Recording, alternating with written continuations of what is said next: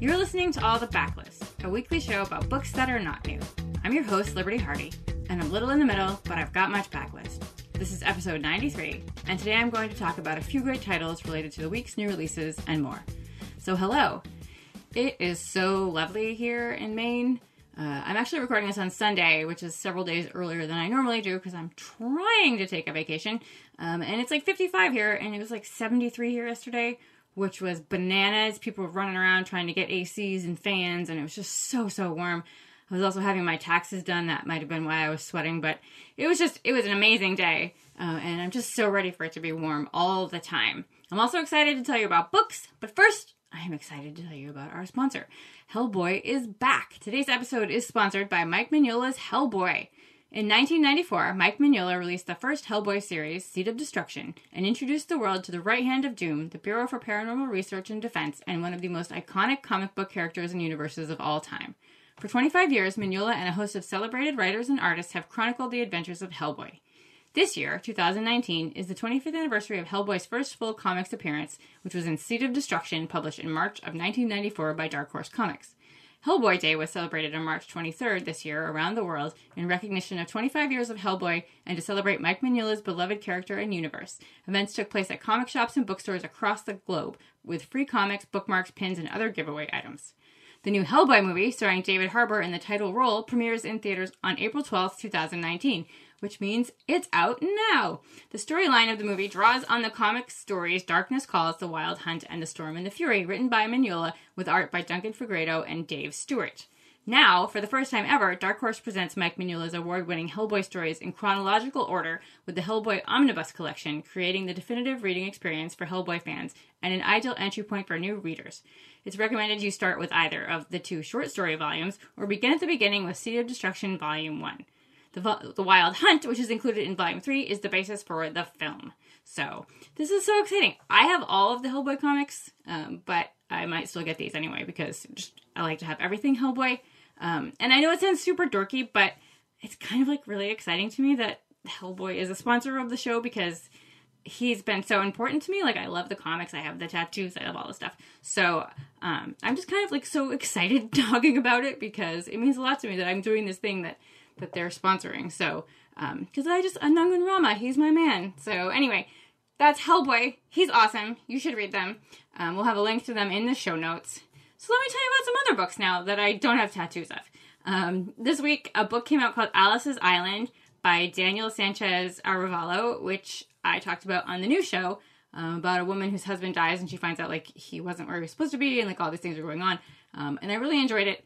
And I was thinking about books that have island in the title, which at first I thought there would be a lot of. And there are quite a few, but there are a lot more books that take place on islands that don't actually have island in the title. But I did manage to scratch up a few. Um, first of all, I've never read Treasure Island uh, by Robert Louis Stevenson. I think it's because in fifth grade, we had this horrible teacher who made us read Kidnapped, which is another Robert Louis Stevenson book, and she like dwelled on that book for months. I think it was like three months of like reading that book, writing things about it, making dioramas. Like it was just it was too much, and I didn't want to read any more Robert Louis Stevenson. Um, maybe someday I'll read him, but I don't know. So I will start off with a book that I have read, um, which is Damnation Island: Poor, Sick, Mad, and Criminal in 19th Century New York by Stacy Horn. Uh, this actually came out last year.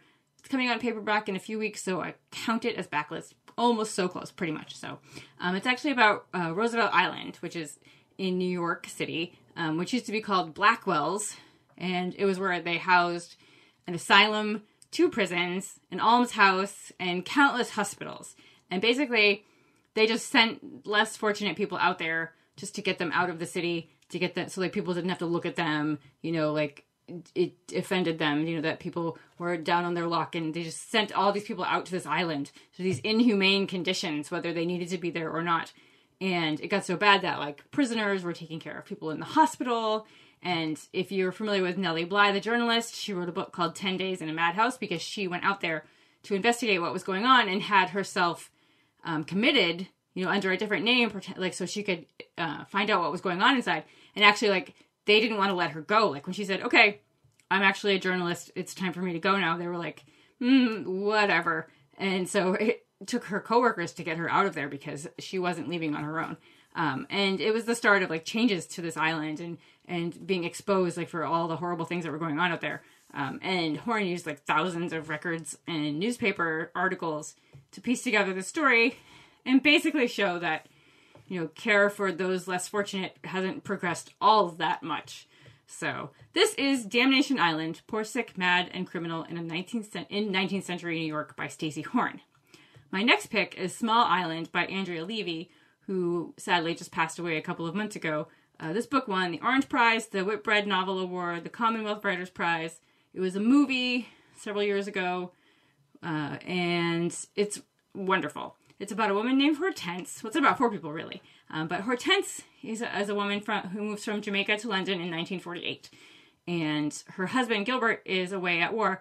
And when he returns from the war, he returns, you know, to London now instead of Jamaica and discovers that he's now a second class citizen because he's black and things are very different for them in London than they were in Jamaica. Um, but they do become friends with their white landlady who is Queenie. Um, her husband is away at war and they kind of form a bond and become friends. But then her husband returns from the war, which complicates things and sort of changes the dynamic of their friendship.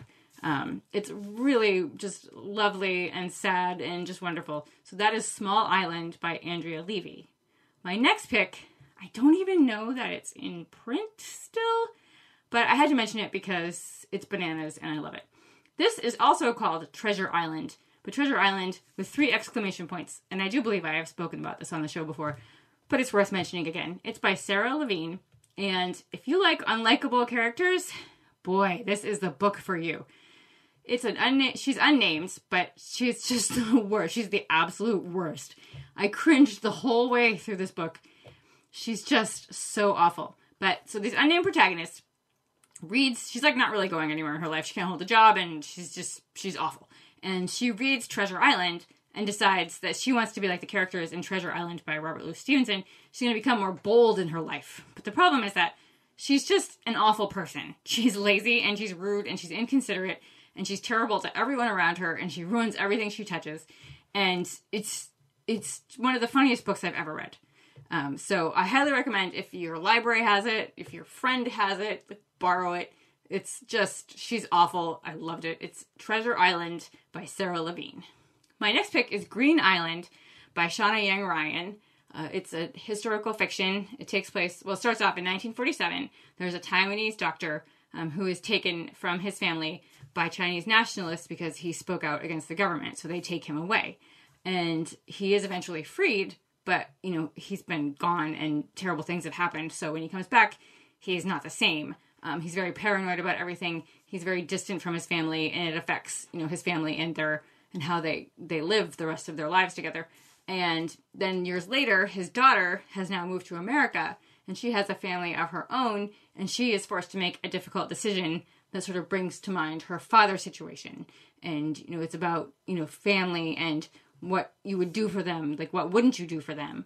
Um, it's really beautiful, and I hope that she writes something soon, or maybe she has and I didn't notice, but I don't think so. Anyway, this one is called Green Island, and it's by Shawna Yang Ryan. And my last pick is Marrow Island by Alexis M. Smith. And I swear, sometimes I get going and I forget things. When I was saying that title, I was like, wow, these books all have islands in the title. Oh my goodness, can you tell I need a vacation? So my last pick is Marrow Island by Alexis M. Smith. Uh, she wrote Glaciers, which is like, if you've not read it, one of the most perfect, beautiful novels ever written. Just find it, read it. You'll be like, everyone's always like, I need another book like this. There is no other book like Glaciers.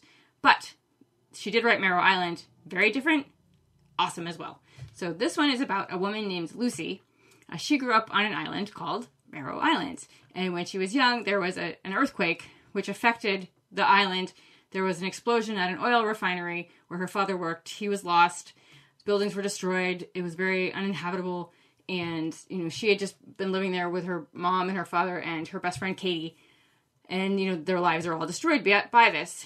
And now, 20 years later, Lucy is a journalist and she is contacted by Katie, who says the island is inhabitable again. And she's out there with this group of people and they're sort of like farming the land so Lucy, being a journalist, goes out to investigate. She's partly because she wants to go check out, you know, where she used to live, and partly to see like what Katie's up to. And it turns out that what she's doing is kind of like a cult. There's sort of like a cult out there run by a former nun There's like this weird farming thing going on. Um, and she's and Lucy is very suspicious and also worried about Katie being out there. Um, it's very quiet and very dark and very good. So it is called Marrow Island, and it's by Alexis M. Smith. So while I was writing these down, I was trying to think: Have I ever been on an island? And yes, yes, I have. I went to Bermuda once. Um, I actually went to Bermuda in 2003, and before we left, I went with a bunch of my friends, and my mother said to one of my friends, you know, she was like very worried. My mother doesn't, doesn't fly, and she was worried about me flying and getting on boats and doing all this stuff. And she said to one of my friends, you know, promise, you know, nothing will happen to Liberty. Like, promise, you know, you'll take care of her and, and, and nothing bad will happen. And my friend was like, yeah, of course, whatever. So later on, um, we went out and my friends were like, let's go on a midnight glass bottom boat tour of the Bermuda Triangle. Because, right, because like when you're afraid of sharks and being on the water, why wouldn't you do that? So I said yes. And because I didn't want my friends to think like I was afraid. So we get out there and it's like pitch black. It's pitch black out there, and you can go down inside the boat and there's lights shining down into the water because the bottom of the boat is indeed made out of glass. And so I was kind of nervous, but you know, and some of my other friends were freaking out. And so I started reading a book because that's what you do when you're on a boat. Um, but my friend that my mother had been speaking with, we were sitting there and she finally just, like, nobody talking. And then she says, So this is probably not what your mother meant when she said I should take good care of you. And I was like, Probably not. But look, we survived. It was fine. However, it happened to be um, 2003, and we got there. When we got there, there was rumor of a hurricane coming, and all the people on on the island were like, "Oh no, you know, they tell us we're going to get hit by hurricanes all the time, and it never happens." And then three days later, they were like, "We don't know if you can fly out to leave because this hurricane is coming and it's going to be really bad." And it ended up being Hurricane Fabian, and it was like the most devastating hurricane they've had in many, many, many years. Um, so that's my that's my island story. I guess it was really fun. I would go back to Bermuda. It was really cool. However, the hotel where we stayed, uh, half of their roof caved in during the hurricane. So I'm super glad that we left. So that was my dealer's choice for today. I guess was to tell you a story about Bermuda. Um, and I thank you for listening. And I thank you for listening every day because I love book people. I just love that you know people read books, and when you talk to people who read books, no one ever questions whether this is something that they should be doing or that they need. They just know that they need them, and it's what they have to do to live. And I just I just love that. So thank you for listening. And that is it for me this week, book lovers. Can you tell I'm ready for vacation? and a reminder again that you can go check out Hellboy, the Mike Mignola Omnibus Collections. We'll have a link to those in the show notes. You can find a list of the books I mentioned today in the show notes by visiting bookriot.com slash all the books. You can find out about Hurricane Fabian by Googling it on Wikipedia. If you're a fan of all the books and you want to give us a treat, you can leave us a rating or review on Apple Podcasts. It helps other book lovers to find us. And if you want to talk about books or see pictures of my books or my cats, you can catch me on Twitter at Miss Liberty, on Litsy under Liberty, and on Instagram at Franzen Comes Alive. I'll be back on Tuesday with Tirzah Price to tell you about the week's great new releases. So have a great weekend, kittens, and happy reading.